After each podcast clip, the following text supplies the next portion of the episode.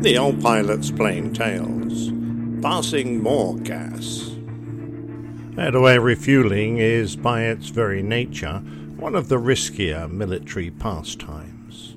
When in current practice, it's not a particularly hard exercise, especially for fighter crews whose aircraft are exceedingly nimble. When given a tanker to use, it can be on station, flying a large holding pattern. It might be joining a formation of aircraft on a long transit to give them fuel they need to complete a leg of their journey, or it might be following a QRA aircraft during an intercept, ready and available whenever the QRA fighter needs to top up his fuel state. The join between a fighter with an air interceptor radar is bread and butter to most crews. The tanker merely flies around and the fighter does all the work, although it can be accomplished the other way around. As he makes his final approach from astern, the leader usually puts himself closest to the tanker's left side and lines up his formation in a loose echelon left outside of him. After being cleared to join, he stabilizes on the tanker's wing. Like all formation maneuvers, until he's stabilized, he keeps a little separation as an escape lane in case he misjudges his approach. Once alongside the tanker, it's the tanker's captain who controls the formation, clearing each aircraft in turn to cycle through the hoses. This is usually done on the radio, but if no radio procedures are in force, then the whole thing can be done silently using simple signals such as trailing a hose, which means I have fuel to give you. The anti collision beacon off for a while means clear astern a hose. The receiver always takes the furthest hose. When astern, the hose pod traffic lights, red, amber, and green, are used for the actual refueling. Red means don't make contact, or if in contact, fly a breakaway maneuver. Amber means clear for contact. Once in contact, the fighter will push the hose up until the green light comes on, which means fuel flows. A flashing green indicates that you've had your allowance and you're clear to withdraw. Once clear and astern, the fighters will cycle through to echelon right and then depart. The hardest bit is, of course, making contact. Once alongside, the fighter crews will do their refueling checks. In the F 3 Tornado, for example, they went like this Fuel, check quantity, radar, standby. The radar is powerful and there might be fuel spraying around. TACAN to receive, IFF interrogator and IFF both to standby. Multiple transponders in the same piece of sky are confusing for controllers who are easily confused souls. HF off for the same reason as the radar. Master arm safety switch standby, late arm switch on the trigger, safe, and on the flight refuel panel set internal all and fin off as required. Tank inter and fuel crossfeed closed, sequence switch to normal. Then it would be time to put the probe out, check the ready light was illuminated, set the aircraft lights for comfort, and put the probe light on so the nav can see it at night. From astern the hose, the fighter would move up to a waiting position, about 10 to 15 feet behind the basket. Once cleared for contact, with gentle manoeuvres, the idea was to approach at a walking pace, flying up the line of the hose, using the markings under the pod or on the tanker fuselage as a guide. It was important not to try to line the basket up with the probe or to watch the basket's behavior. As the aircraft approached the drogue, the bow wave created by the nose of the fighter was going to move the basket, so the usual line-up was with the basket closer and lower than might look right expecting it to move into the correct position as the aircraft closed. The nav could be helpful with useful comments like, What the hell are you doing now? or You know there's a beer on this. But usually they just called the miss position so that you could adjust your lineup next time. As the probe entered the basket, a spark of static electricity might flash across, but then the spokes were guided into the centre, and the tip of the probe would make a comforting clunk as a good contact was made. A little more power would be needed to push the weight of the hose up into the pod, where the hydraulically powered drum unit, the Hoodoo HDU, would take up the slack, and after pushing about ten feet in, the green light would come on and the tanker would call, Fuel flows. Now it was just a matter of keeping position. As the aircraft became heavier, it would take more power to stay in contact. If you started to drop back and didn't arrest it quickly, the drum brake might come on, immediately pulling the basket free from the probe, and the tanker guys would have to move you away while they cycled the hose in and out again before you could finish the refuel. In the tornado, with stores underneath, particularly if the tanker was higher than was optimum for poor Mother Riley's cardboard aeroplane, it was fairly common to run out of puff and reach maximum dry power. Now the trick was to inch one engine into minimum burner and control your fore and aft position with the other one. Do it ham fistedly, and it was easy to either overcook the amount of burner and start pushing the hose in too far, or pull the other engine back too far and drop out of contact. Either was a bit of a nightmare, and in burner you were consuming fuel almost as fast as it was coming in. When complete and cleared astern, it was just a matter of gently drawing away without putting the hoodoo brake on, until, when at full extension, the hose would stop and the probe would simply disengage.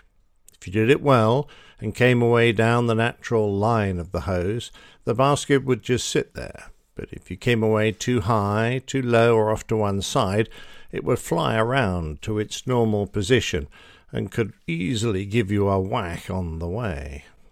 Now it was just a matter of moving to the right, gathering all your formation together, and then departing the tanker, usually with fifteen feet of flaming afterburner, just to demonstrate who was the master race and that there was fuel to be burned. There were a few things that might go wrong, of course. A bit of over controlling as the basket came close, and it was easy to clobber the end of the hose with the airframe. I've seen it do complete circuits around a fuselage, whacking all sorts of expensive stuff on the way and giving the canopy a lovely set of scratches. There are plenty of pilots who've managed to stick it on the end of the radome or suck it down an engine intake.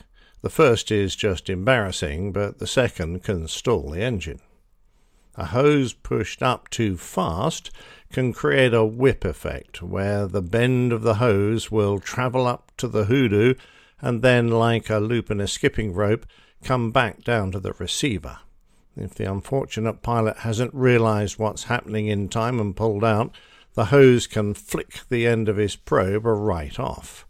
It has a weak link designed into it just below the tip. The same result is common if the tanker crew haven't primed the hose properly by filling it full of fuel. When primed, the hose is comfortably stable.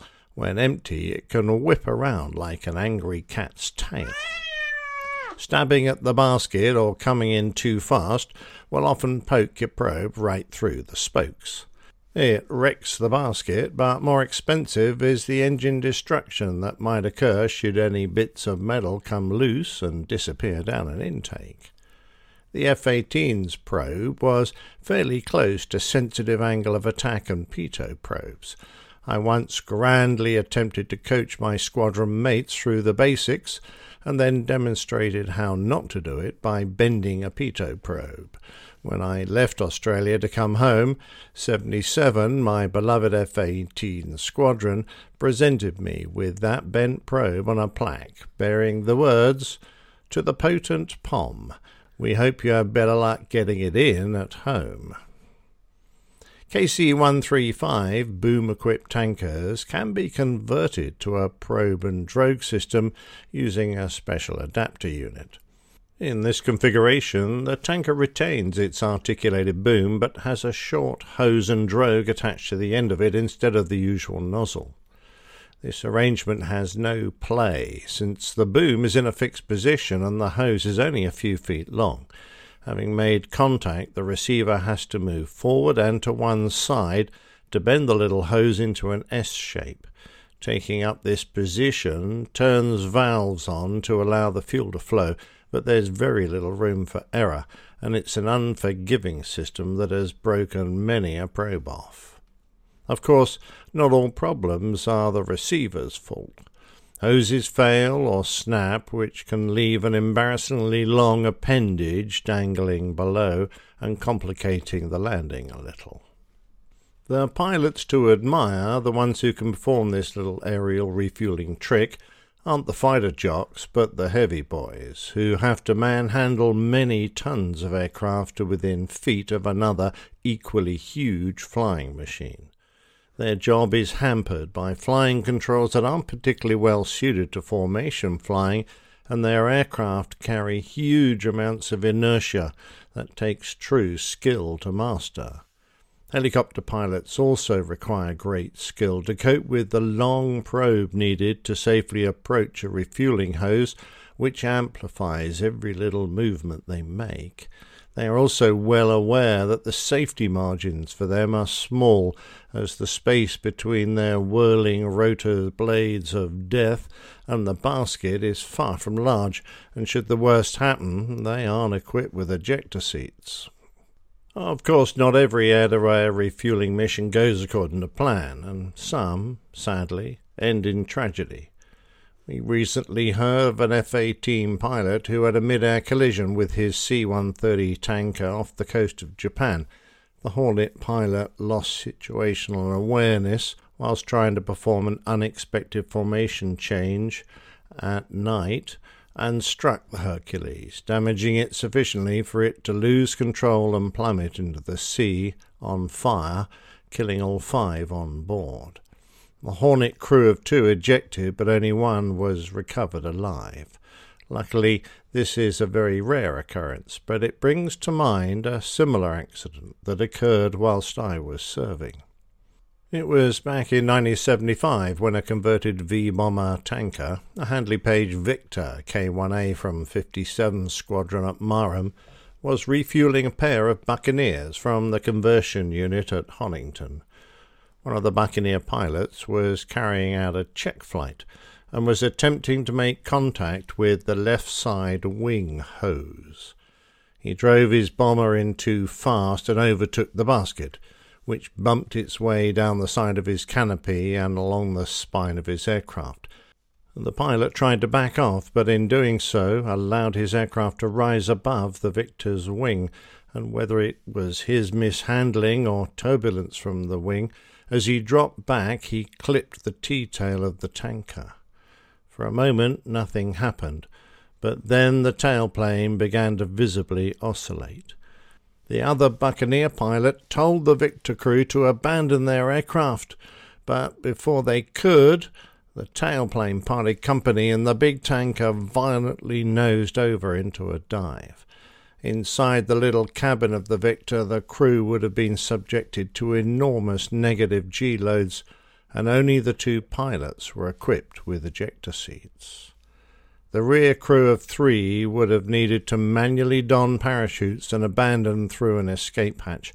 With the forces that they were being subjected to, they had no chance at all. As the aircraft pitched beyond the vertical, the captain, Keith Handscomb, managed to get a couple of fingers around the seat pan firing handle and he ejected, but his co pilot, along with the rest of the crew, died when the loads on the aircraft tore it apart.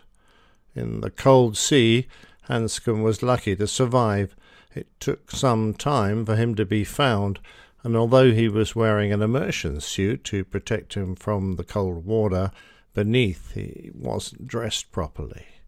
When found, he was unconscious and in severe hypothermia. The medics were amazed that he had survived. In a link to the F 18 accident I just described, it appears that poor supervision and preparation may well have been a contributing factor in this tragic accident. One of the most famous air refueling accidents occurred with a boom system that is used by the US Air Force.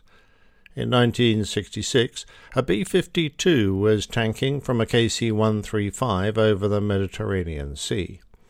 The pilot recalled We came in behind the tanker, and we were a little bit fast, and we started to overrun him a little bit.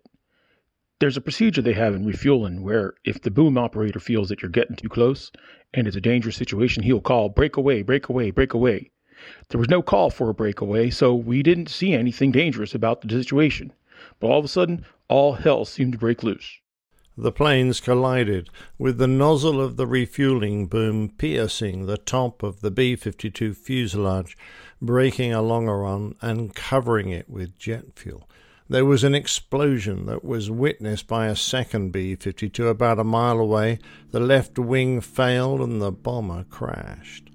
All four crew members on the tanker and four of the seven man crew aboard the B 52 were killed. What makes the accident particularly memorable was that the bomber was carrying four live Mark 28 thermonuclear hydrogen bombs as part of Operation Chrome Dome. Three of the bombs came down in Andalusia, Spain, and were found within 24 hours.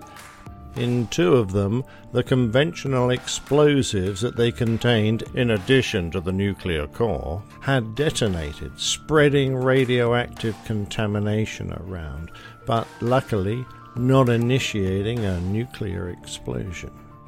The fourth weapon had entered the sea, and after a search that lasted 80 days, it was eventually found and recovered from a depth of 2,900 feet, that's 880 meters.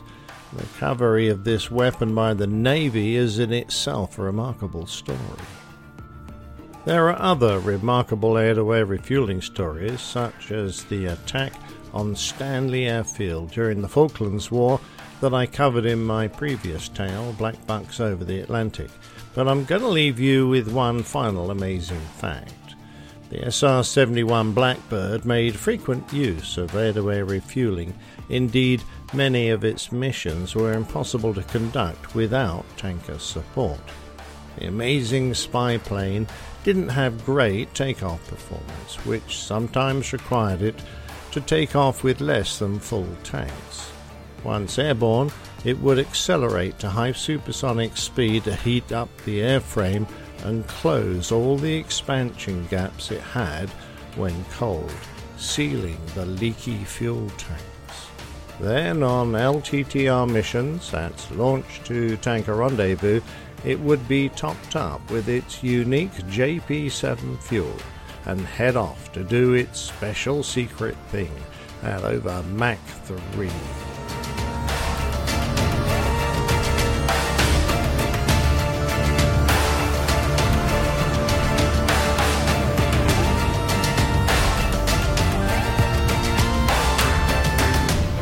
Good reviews helps Plain Tales to reach a wider audience. So if you've enjoyed this story or other ones, then please leave us a review on Apple Podcasts or your podcatcher of choice.